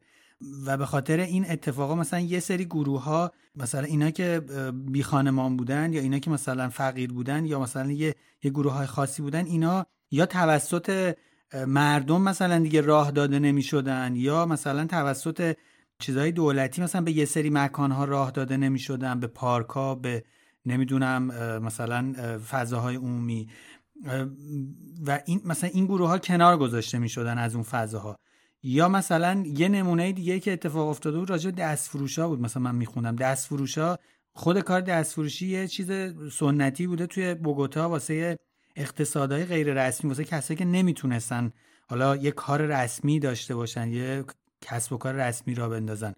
بعد اینا رو اومدن دیگه می‌گفتن دیگه تو پارکا راه نمی‌دادن. مگر اینکه شما می‌رفتی حتما جواز می‌گرفتی از شهرداری و در واقع اون مالیات و پول به شهرداری می‌دادی تا شهرداری حالا به تو اجازه می‌داد که می‌تونی بیای وارد این داستان بشی یا نه. و این این باعث شد یه سری گروه ها به, به حاشیه دوباره کشیده بشن. بحثی که می‌کنن اینه که این ادعایی که حالا مطرح کردن که ما می‌خوایم اینو تبدیل کنیم به یه امکانی برای فضای دموکراتیکتر شهری آیا واقعا این اتفاق افتاده؟ یا این یه, یه جور تعریف خاصی داره میشه از دموکراسی و شهر دموکراتیک. و میگن که شما نمی‌تونی شهر رو یعنی فضاهای عمومی در شهر رو همزمان داشته باشی با یه لندسکیپ یا یه منظر. حالا اینم توضیح میدم. لند فضای عمومی جاییه که آدم ها با سلیقه های مختلف با پیش زمینه های مختلف با نگاه های مختلف و با در واقع منافع متضاد میان اونجا و با همدیگه حالا بده بستون می‌کنن چیزهای مختلف و ممکنه یه اتفاقایی بیفته خارج از در واقع تصور یا پیش بینی اما لندسکیپ به من... فضای عمومی خیلی اوقات شلخته است. خیلی اوقات بی‌قانونه. آره دقیقا. بی‌قانون برنامه ریزی شده نیست. ولی منظر یا landscape یه چیزیه که شما طراحیش کردی که اجزایش چجوری کنار همدیگه قرار بگیرن و برای هر کدوم از اونها شما یه نقشی تعیین کردی و اینا چیدی کنار همدیگه. دیگه اون شما نمی‌تونی landscape بسازی یا منظر بسازی بعد اینو به عنوان فضای عمومی حالا مثلا راجع بهش حرف بزنی بگی آقا من فضای عمومی رو ایجاد کردم. میگن این اتفاق نیفتاده بلکه بیشتر در راستای منافع گروه خاصی بوده. و این اتفاقا باعث شده اونایی که می‌خواستن سرمایه گذاری کنن توی مثلا جای مختلف شهر بوگوتا نفع بیشتری ببرن. برای اینکه خب این این بستر براشون فراهم شده این منظر یعنی لندسکیپ به وجود اومده و اونا هم تونستن اون امکانهایی که به وجود میاد و ببرن جلو و ازش استفاده کنن. حالا از یه زاویه دیگه همین داستان ساختن زیر ساختا و اینکه فرصت های برابر برای همه به وجود آورده رو بررسی کرده بود توی یکی از این مقاله ها و اون اینکه آیا این فکر کنم همین خود مثال بوگوتا رو هم بررسی کرده بود که میزان مردهایی که از این زیر ساخته استفاده می‌کنن به طرز قابل توجهی از زنها بیشتره و اینو مطرح کرده بود که ساختن یک زیر ساخت برای دوچرخه سواری و استفاده از دوچرخه به عنوان حمل و نقل روزانه چه ویژگی هایی باید داشته باشه که بتونن زنها و مردها به صورت برابر استفاده کنن؟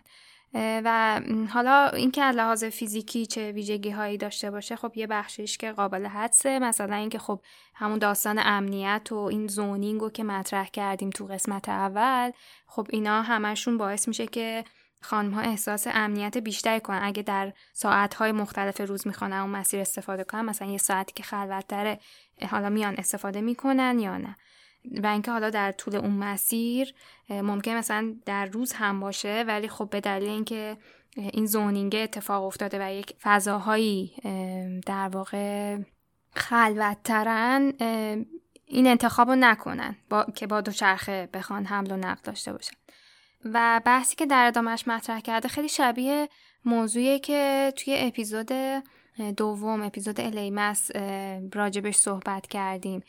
در واقع نتیجه گیری که کرده که چرا این اتفاق میفته اینه که خب عموما شهرهای مدرن رو برنامه ریزها، طراحها و سازنده های مرد اومدن وارد شدن و حالا اگه بخوام یه فلشبک بزنم به اون می‌تونیم بگیم که آیا یک مرد سفید بوست که ته رنج این روابط قدرت توی یه شهره با یک زن سیاه پوست که این ور این طیفه فرصت های برابر دارن در استفاده از این زیر حالا این طیفه که گفتم تفاوت ها از همه جهت می‌تونه باشه دیگه از جهت جنسیت از جهت سن. جنسیت نژاد سن. موقعیت اجتماعی موقعیت اقتصادی آره چقدر مثلا گروه اقلیته و چقدر اکثریت I will just say that a new kind of equality is possible today, which is not income equality, but is equality of quality of life, especially for children, and the basic principle of democracy, which is that all citizens are equal before the law, which is not just poetry, has very powerful implications. Can we talk about transport without knowing what kind of city we want? I don't think it's possible because before we know what kind of transport system we propose, we have to know what kind of city we want. But even before we know what kind of city we want, we really have to know how do we want to live because a city is only a means to a way of life. So when we are designing, we are choosing a city model where we are choosing is a way of life. What kind of life will make us happier? So clearly, when we start talking about transport, it seems that we're going to go into engineering, and it goes into something much more profound and more human than that, and more political than that. برای این اپیزود بوگوتا من یه کتابی رو داشتم میخوندم. عنوانش بود Mobility in Everyday Life Between Freedom and Unfreedom. یه نگاه جالبی داشته بحثای از یه زاویه متفاوتی به موضوع نگاه می‌کرد. اینو من حالا خیلی سعی می‌کنم کوتاه بگم که بحثش راجع به چی بود. میگه که زندگی مدرن خیلی روی مفهوم خوشحالی و آزادی تاکید می‌کنه و این دوتا رو خیلی به همدیگه مرتبط می‌دونه. یعنی شما هرچی احساس کنی که آزادتری این روی میزان خوشحالی شما تاثیر داره. و بعد حالا از این زاویه وارد این میشه که امکان جابجایی یا فرصت های جابجایی چجوری ما رو می‌تونه کمک کنه که خوشحالتر زندگی کنیم. و بحث اینه که خب شما مثلا وقتی از ماشین استفاده می‌کنی خب خیلی دسترسی در مقایسه با حمل و نقل عمومی مثلا. خیلی دسترسی سریع به ماشین داری هر موقع بخوای استفاده می‌کنی و جاهای دورتری ممکنه بتونی بری و از این جور چیزا. و در نتیجه خب ممکنه احساس شادی بیشتری به شما بده در اون لحظه. و بحث اینو می‌کنه که چیزی رو مطرح می‌کنه به عنوان موتیلیتی یعنی تصور اینکه شما در یک دنیایی بدون هیچ گونه مسئله ای چه امکانهایی برای جابجایی داری. یعنی اون دنیای ایدئال که تو ذهنت داری برای اینکه مثلا من الان تا اراده کردم مثلا میرم فلان جا سوار میشم و میرم به فلان مقصد می‌رسم بدون که هیچ مسئله دیگه داشته میگه این خیلی تاثیر می‌ذاره روی اینکه شما چی رو انتخاب کنین واسه در واقع جابجا شدن چه چه چیزی رو چه ابزاری رو انتخاب کنین چه وسیله انتخاب کنین. ولی اون موتیلیتی تو واقعیت یه جور دیگه اتفاق میفته. مثلا ما وقتی سوار ماشین میشیم اینو دیگه تو اون لحظه اینو فکر نمی‌کنیم که آقا ممکنه ما ساعتها تو ترافیک گیر کنیم یا مثلا ساعتها پشت فرمون باشیم و خود همون پشت فرمون نشستنه و مجبور باشی یه سری قواعد و قوانینی رو بهش پایبند باشی اینا خودت تو رو دنبال جای پارک بگردی. دنبال جای پارک بگردی و هزار تا مسئله دیگه. اینکه حالا بعدش مثلا ما ماشین تو باید بیمه کنی این کار بکنی و همه اون داستانه دیگه که داره چقدر ممکنه دست و پای شما رو ببنده و آزادی شما رو محدود کنه. و به جز این چقدر تاثیر داره روی محدود کردن آزادی دیگران. حالا یه چیز جالبی که اینجا هستش اینه که ما خودمون وقتی که با این گزینه روبرو میشیم که بتون می‌تونیم چیزها رو سرعتش رو ببریم بالا اتفاقات و دسترسی ها رو مثل مثلا همین حمل و نقل یکی از اوناست. به این به این فکر می‌کنیم که خب آقا حالا که من می‌تونم این کارو بکنم پس در نتیجه من می‌تونم تعداد اتفاقایی که تو این زمان عمر من ما خب زمان عمرمون محدوده دیگه. زمان عمرمون رو که نمی‌تونیم بلندش کنیم. کوتاهش شاید بتونیم بکنیم بلندش نمی‌تونیم خیلی راحت بکنیم. پس ما میایم وسوسه میشیم یعنی وسوسه نه به مفهوم بد یعنی با خودمون این فکر می‌کنیم که خب چه خوبه که بیایم این چگالی این اتفاقا رو زیاد کنیم. حالا که ما عمرمون رو نمی‌تونیم بلند کنیم در تعداد اتفاقا رو زیاد کنیم تا این در واقع زمان محدودی که داریم استفاده بیشتری ازش بکنیم. و مثلا استفاده کردن از ماشین یا خیلی از اتفاقای دیگه که توی زندگی مدرن اصلا داره میافته که سرعت اتفاقا داره هی پشت هم زیاد میشه بر مبنای همین شکل می‌گیره. اینکه ما این تجربه ها و کارهایی که می‌تونیم بکنیم تعدادی زیاد بشه تا ما بتونیم دستاوردی که از عمر مشخص داریم و بیشترش بکنیم. اما اینجا دو تا مسئله پیش میاد. یکی اینکه آیا اصلا ما خب اگه این اتفاق سرعتش این همه رفت بالا آیا بدن ما و ذهن ما امکان همساز شدن با این سرعت بالا رو داره؟ یعنی ما می‌تونه ذهنمون انقدر سریع همه چیز رو پردازش کنه؟ یعنی آیا مغز ما می‌تونه اینا رو با این سرعت پردازش کنه و نسبت به حالت قبلی که اتفاقای کمی با سرعت کمتر میافتاد؟ و مسئله بعدی اینه که مثلا حالا ماشین مشخصا خودرو. وقتی ما داریم از خودرو استفاده می‌کنیم و سرعت رفت آمدمون داریم افزایش میدیم فاصله ها رو کوتاه می‌کنیم و تعداد اتفاقا رو زیاد می‌کنیم. آیا وقتی همه دارن این کارو می‌کنن وقتی که همه با ماشین میان تو خیابون همه می‌خوان فاصله های خیلی دور رو بهش دسترسی پیدا کنن آیا عملا ما با اون خواستمون می‌رسیم یا نه؟ این بدتر داره ما رو کند می‌کنه. یعنی امکان رسیدن ما به اون نقاط رو اتفاقا بدتر طولانی می‌کنه و سرعت رو کم می‌کنه. بعد یه بحث دیگه که مطرح می‌کنه میگه که این سرعت ها اونقدر زیاد شدن آدما به یه چیزی احتیاج پیدا کردن با عنوان فضای در میانه این بیتوین یعنی یه جایی که شما بتونی سرعت رو کندش کنی و یه ذره بشینی مثلا با خودت کنار بیا خلوت کنی و فلان. و این پارادوکس رو به وجود آورده که آدما این فضای در میانه رو اتفاقا میان تو اون فضا زمان جابجایی ایجاد می‌کنه یعنی میان تو ماشین اون خیلی ها اگه دقت کردی تو ماشین با خودشون خلوت می‌کنن نه میزن زیر آواز به کاراشون فکر می‌کنن نمی‌دونم گریه می‌کنن میخندن نمی‌دونم از جالب علی. یه پادکستی من گوش می‌دادم راجع به همین حمل و نقل و اینا. راجع به یه تحقیقی صحبت می‌کرد که میگفتش که یه از همین جهت این فضای میانه و این ترانزیشن بین محیط یه تحقیق انجام داده بودن و به این نتیجه رسیده بودن که ایدئال ترین زمان برای کامیوت یا رسیدن به محل کار یه چیزی حدود 16 17 دقیقه است. درست. چون کمتر از اون تو اون فرصت رو نداری که به اصطلاح اون فضای این بیتوین رو داشته باشی و خودتو آماده بکنی برای رسیدن به سر کار. بیشتر از اونم خب وقتت داره تلف میشه. درست. و حالا یه چیزی هم تو پرانتز می‌خواستم بگم راجع به اینی که گفتی سرعته خیلی جالبه. اینو توی بچه ها خیلی به وضوح میشه دید. بچه ها خیلی سرعتشون و ترانزیشنشون از یک حالت به یک حالت دیگه کندتر نسبت به ما. و مثلا من اینو توی پسر خودم خیلی آشکار دیدم که پیاده رفتن تا مهد کودک چقدر شرایط جدا شدنش رو از من توی مهد کودک و مثلا اون ترانزیشنه رو متفاوت می‌کنه با حالتی که ما سوار ماشین میشیم و پنج دقیقه می‌رسیم. یعنی انگاری اون ترانزیشنه رو بچه ها خیلی آشکارتر نشون میدن که چقدر بهش احتیاج داریم.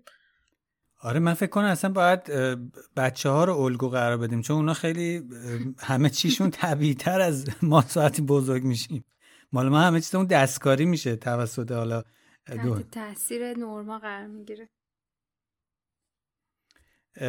آره حالا همین بحث دقیقا همین نورما و این جامعه اطراف توی ادامهش میگه که این روش های جابجایی که ما انتخاب می‌کنیم بر اساس اون سبک زندگیه که ما انتخاب می‌کنیم.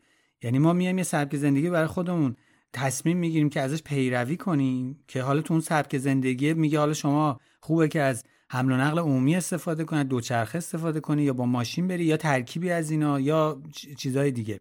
و بعد این سبک زندگی ها هم خیلی جالبه که چه جوری شکل می‌گیره.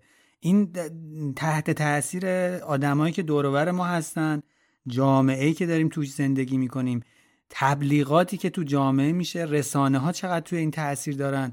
و بعد می‌رسیم به این نقطه که حالا این رسانه ها چجوری محتواشون تولید میشه؟ کیا مثلا روی این رسانه ها تاثیر می‌ذارن که دوباره این خودش ما رو برمیگردونه به اینکه حالا قدرت و ثروت و اینجور داستان ها دست کیاست که اینا می‌تونن از رسانه ها مثلا بیشتر استفاده کنن. یعنی اینجا مثلا باز خودش می‌گفت که توی اون بررسی که داشت می‌کرد که شرکت های خودروسازی تو طول تاریخ چقدر مثلا هزینه تبلیغات کردن که این تصویر رو بسازن که ماشین چقدر متناظر با مفهوم آزادی. یعنی شما اگه ماشین داشته باشین چقدر احساس آزادی می‌کنه اگه نداشته باشین چقدر احساس آزادی نمی‌کنه.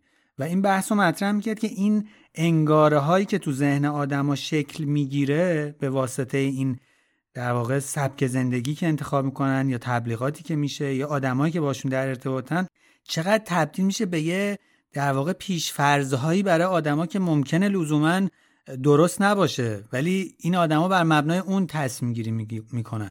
مثلا یه چیزی که دور مطرح می‌کنه اینه که آدما تو مصاحبه هایی که در واقع انجام داده این بود که میگفتش که آدما میگن که شما وقتی مثلا بچه داری این کتاب در واقع توی توی زمینه کوپنهاگ بررسی شده بود و یه گروه خاصی حالا با مختصات اونجا.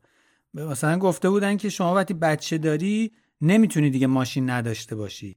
یعنی یه گروهی خیلی رو این تاکید داشتن و بعد مثلا اومده با یه سری دیگه مصاحبه کرد که اونا بچه داشتن و ماشین هم نداشتن و اینا مثلا با همدیگه وارد بحث می شدن و این پیشفرزا و انگاره ها هی با همدیگه بده بستون می شدن که بین آقا واقعا این این داستانهایی که ما تو ذهن خودمون می‌سازیم واسه اینکه انتخاب بکنیم واقعا اینجوریه یا نه؟ اینو ما مثلا ساختیم برای خودمون برای اینکه بتونیم اون سبک زندگی رو دنبال کنیم.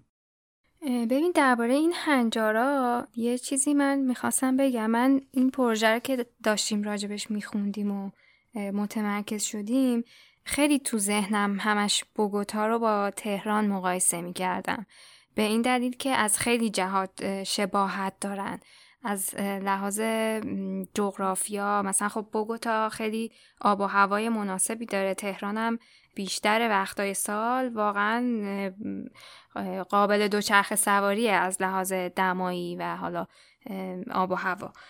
بعد مثلا بوگوتا رشد جمعیت مشابه تهران داشته مسئله های مشابه تهران داشته مثل داستان ترافیک داستان آلودگی داستان این که مثلا خب فضاهای شهریش کم بوده یا اگه بوده به طور متوازن توی شهر پخش نشده.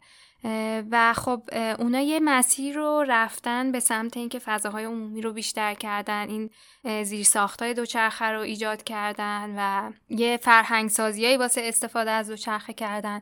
به همین دلیل هی تو ذهنم مقایسه می‌کردم که خب حالا مثلا تو تهران چرا این اتفاق نمیافته؟ یه دلیلی که توی ذهنم اومد اینه که من خودم تازه یه مدتیه که توی شهر تهران دو چرخ سواری می‌کنم و تا قبل از اون همش یک انگار یه انگاره از شهر تهران تو ذهنم داشتم که تهران قابلیت دو چرخ سواری نداره به لحاظ فیزیکی. خیلی از شهرهای ایران دارن و این تاریخچه رو داشتن مثل مثلا اصفهان مشهد یز اینا همه هنوزم که میری آدمای دوچرخه سوار می‌بینی. ولی تهران به خاطر توپوگرافیش مثلا همیشه فکر کردم که نه اصلا این قابلیت وجود نداره در تهران. ولی خب یکم که آدم این فعالیت دوچرخه سواری توی شهر انجام میده متوجه میشه که نه اونقدم چیز سختی نیست. یه شهری داریم که اتفاقا بیشتر از اینکه شمالی جنوبی پخش شده باشه شرق غربی پخش شده و خیلی از مسیرها مشکلی نداره دوچرخه سواری توش. یکم مثلا از لحاظ فیزیکی تمرین کرده باشی می‌تونی از پسش بر حالا جاهایی هم که دیگه خیلی سختن که خب الان گزینه های جدیدتری هم وجود داره میشه از دوچرخه های برقی استفاده کرد و یه منطقه های محدودتری از تهران شیب خیلی سختی دارن که دیگه مجبور میشه از اینا استفاده کنی. یه داستانی که فکر کردم شاید یکی از دلایلی باشه که این اتفاق نمیفته اون هنجارای اجتماعیه. یعنی فکر کنم که شاید اون بعد فرهنگی تو اینکه این زیر ساخته حالا ساخته بشه و حالا در مرحله بعد استفاده بشه یا نه تأثیر گذاره ما داریم توی یه فرهنگ زندگی می‌کنیم که یعنی در حال حاضر این فرهنگ خیلی ماشین محوره و یه بخشی از این شده اتیکت اجتماعی یعنی ماشین داشتن و حالا چه ماشینی داشتن نماد دستاوردهای اقتصادی یه آدمه. حتی جدای از این اتیکت ماشین داشتن یه لایه عمیقترش اصلا عرق ریختن و زحمت کشیدن جنبه خوبی نداره. پس یه سیستم حمل و نقلی که تو توش زحمت بکشی پدال بزنی سیستم حمل و نقل خوبی نیست. یعنی تو اگه توانایی اقتصادیشو داشته باشی حتما اون سیستمی رو انتخاب می‌کنی که زحمتش یا به اصطلاح نیروی فیزیکی که تو صرف می‌کنی کمتره. آره دیگه در واقع به نوعهای مختلف روی اینکه چه حمل و نقلی استفاده داری می‌کنی ارزش گذاری میشه. حالا یا ارزش اجتماعی میاد روش ارزش اقتصادی میاد و این توی انتخاب تو تأثیر گذار میشه نهایتا. من حالا منم یه چیزی به ذهنم رسید بگم.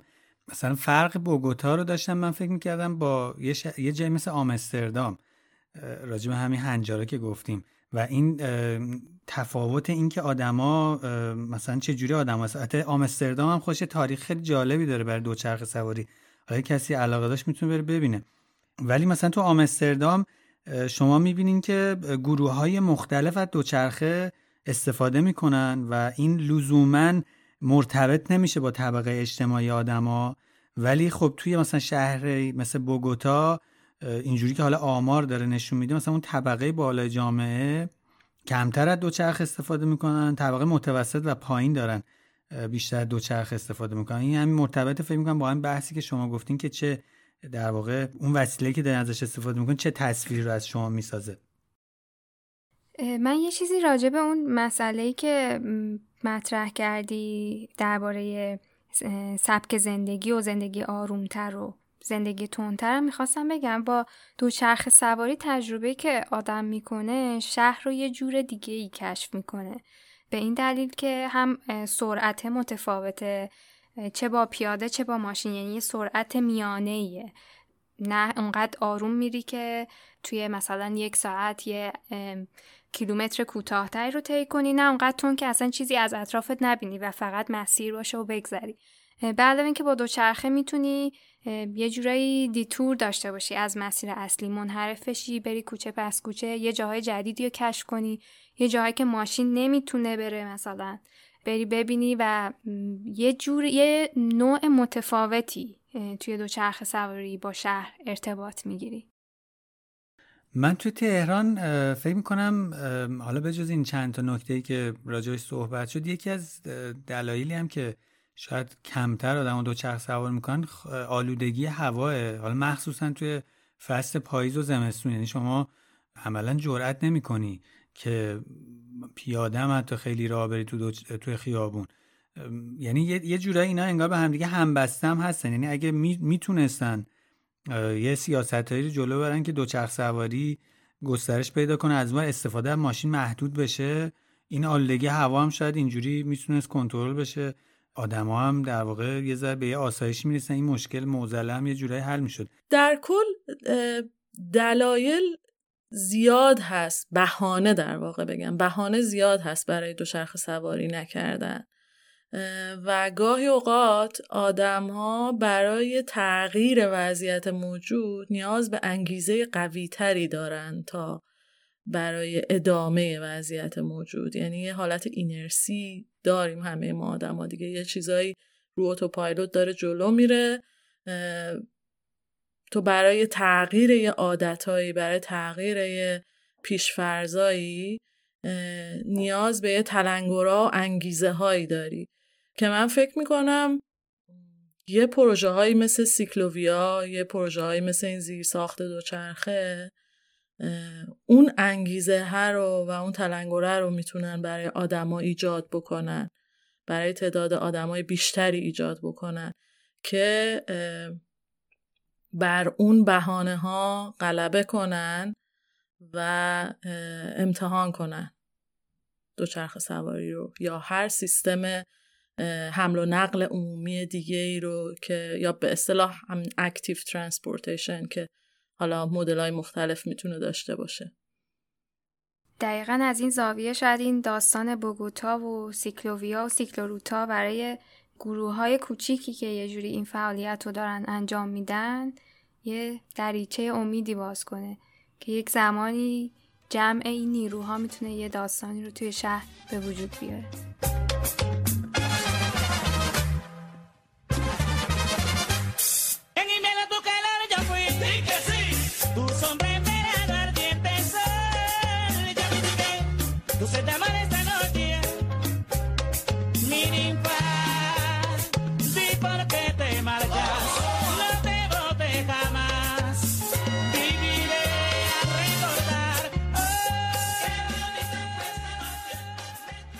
ما برای روایت کردن داستان بوگوتا و موضوع بحثا به منابع مختلفی سر زدیم. اگه به موضوع علاقه مندین لینک مهمترین منابع رو توی show note همین اپیزود گذاشتیم. توی اینستاگرام هم تصاویر و اطلاعات بیشتری از این پروژه رو به مرور می‌گذاریم. آدرس اینستاگراممون هم هست رادیو underline وود. یادتون نره که دوست داریم نظراتتون رو بشنویم. چه راجع به خود پادکست چه راجع به نحوه متفاوت اجرای قسمت بحث توی این اپیزود. می‌تونین نظراتتون رو به صورت نوشتاری یا فایل صوتی توی اینستاگرام برای ما بفرستین یا به آدرس ایمیل ما radiovoidpodcast@gmail.com بفرستین. و یادآوری کنم که این آخرین اپیزود از این فصل نیست. یه اپیزود دیگه در راهه ولی این آخرین پروژه ای بود که این فصل بررسی کردیم. مثل همیشه هم تشکر می‌کنیم از گروه سبک که طراحی گرافیک رادیو وید رو به عهده گرفتن. در آخر اگه داستان بوگوتا براتون جالب بوده گوش دادن این اپیزود رو به دوستانتون پیشنهاد بدین. روزگارتون خوش خدا نگهدار.